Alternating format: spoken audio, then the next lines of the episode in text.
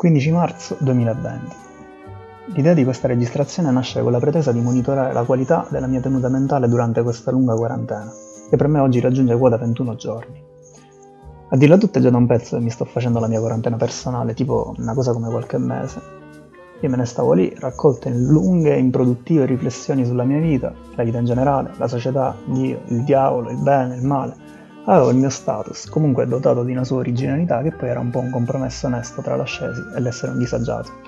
A me alla fine andava benissimo così, voglio dire, non è che pensassi e basta, facevo le mie cose, lavoravo senza mai esagerare, per carità, però in modo raccolto e defilato. E così le giornate, le settimane, i mesi passavano, il mondo frenetico e isterico come sempre era a fianco e non mi disturbava troppo. Ora, tutto questo mica solo per parlarmi addosso, ma per dire che sta cosa della quarantena ci ha avuto delle ripercussioni, delle implicazioni su uno che alla fine già la sua quarantena se la stava facendo. Tipo, prima era assolutamente chiaro, almeno nella mia testa, il mio ruolo sociale di pseudo-eremita, ora però sta cosa del ritiro domestico è diventata mainstream. E poi capite che tutta la fatica fatta per crearmi una bolla mia in cui potessi illudermi di essere non omologato è andata persa. Quindi non è tanto che mi preoccupa la quarantena, io mi sento tipo cintura nera di quarantena, solo che adesso non ha più lo stesso significato e sta cosa mi destabilizza. Perciò ho deciso di fare un editoriale sotto forma di montaggio, tipo un blog radiofonico. Ed è questo qui.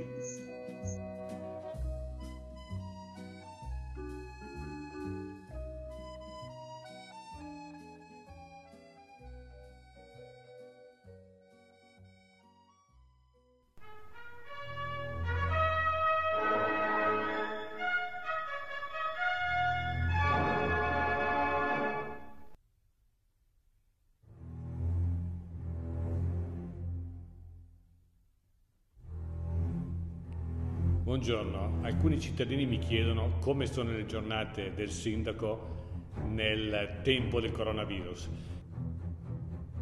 Ripartiamo dalla cultura, riapriamo qualcosa. Possiamo cominciare dai musei. Oddio chi parla! Oddio chi è?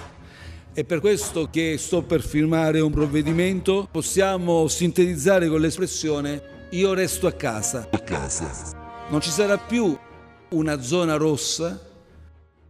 Una notte storica per il mondo intero. 50.000 persone hanno varcato il muro da est verso ovest, accolti dall'abbraccio fraterno di una città in festa. Un fiume di folla in festa passa. I berlinesi dell'ovest applaudono. Tanti giovani, giovanissimi in festa che dell'Occidente, della libertà, sapevano solo quello che avevano raccontato i loro genitori. Da evitare gli spostamenti a meno che non siano motivati da tre specifiche circostanze. Comprovate ragioni di lavoro. Lavoratori da eh, casi di necessità o anche per motivi di salute. Aggiungiamo in questo provvedimento anche un divieto degli assembramenti all'aperto in locali aperti al pubblico. Guardate questo fiume di folla, questo fiume di folla che passa sotto gli occhi dei Vopos, la famigerata polizia del popolo che tante volte ha sparato per impedire l'attraversamento del muro.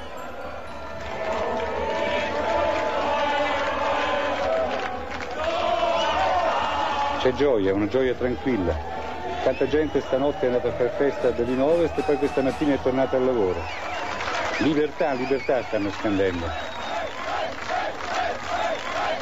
Non posso credere che veramente posso passare, sento che sto per svenire, sta dicendo questa donna. È l'ora, è l'ora che aspettavo da 28 anni, è meraviglioso. Le uscite non le sto diminuendo, continuo a fare la mia vita come se nulla fosse. Finché si può si esce. Tanti giovani, giovanissimi in festa che dell'Occidente, della libertà, sapevano solo quello che avevano raccontato i loro genitori.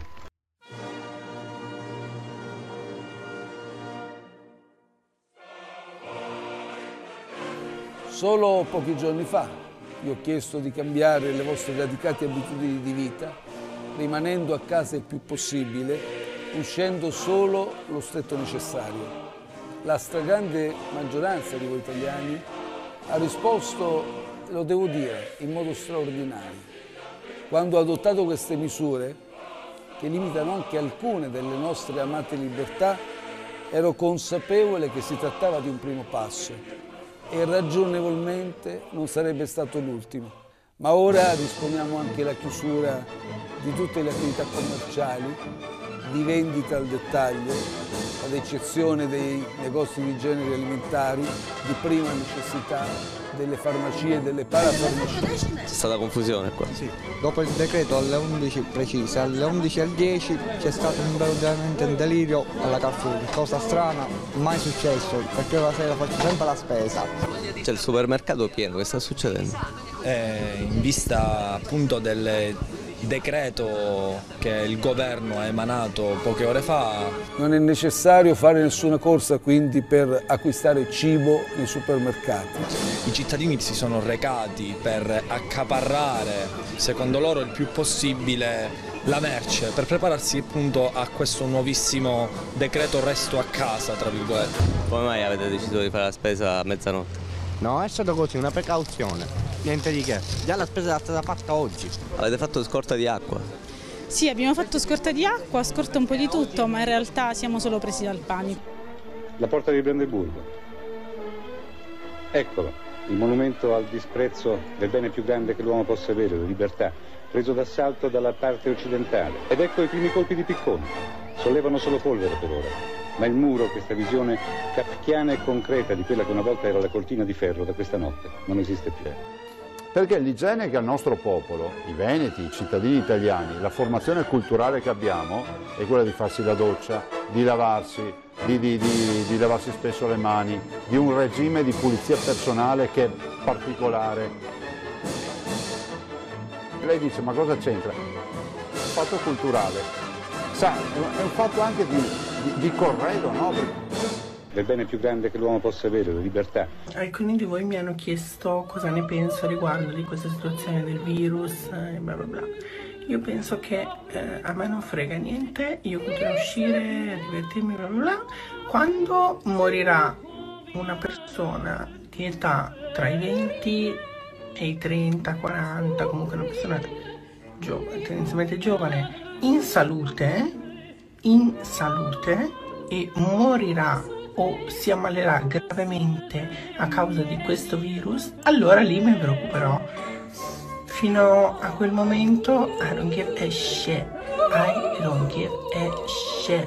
La storia avanza a velocità incostante e di colpo in pochi intensi giorni si possono cancellare decenni di immobilismo.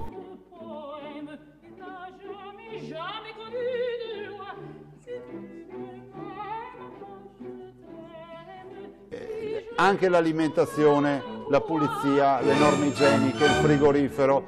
Che il frigorifero. Le scadenze degli alimenti. Lei dice ma cosa c'entra? C'entra perché è un fatto culturale. Io penso che la Cina abbia pagato un grande conto di, di questa epidemia che ha avuto, perché comunque li abbiamo visti tutti mangiare i topi vivi o altre robe del genere. E... Ehm, la storia avanza a velocità incostante.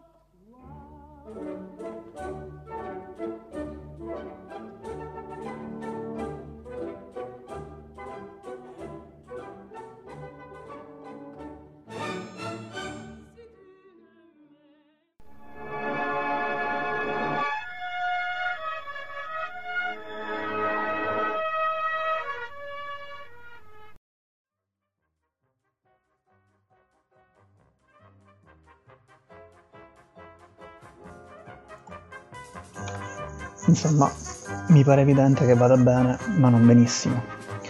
Teoricamente poi adesso avrei dovuto leggere degli interventi di amici che non è che non lo faccio per manie dittatoriali di censura, che comunque non nego di avere, e che sono andate in crisi tipo Baby Boomer con il programma di Spreaker, che poi vorrei spezzare anche una lancia in favore dei Baby Boomers, che non è che siccome sono nati in un periodo storico che gli ha permesso di beneficiare di un welfare state solido mentre non sto cazzo, allora sono per forza negati con la tecnologia. Mi sentivo di dirlo. Vabbè, ora mi vado a fare una passeggiata in balcone. Arrivederci.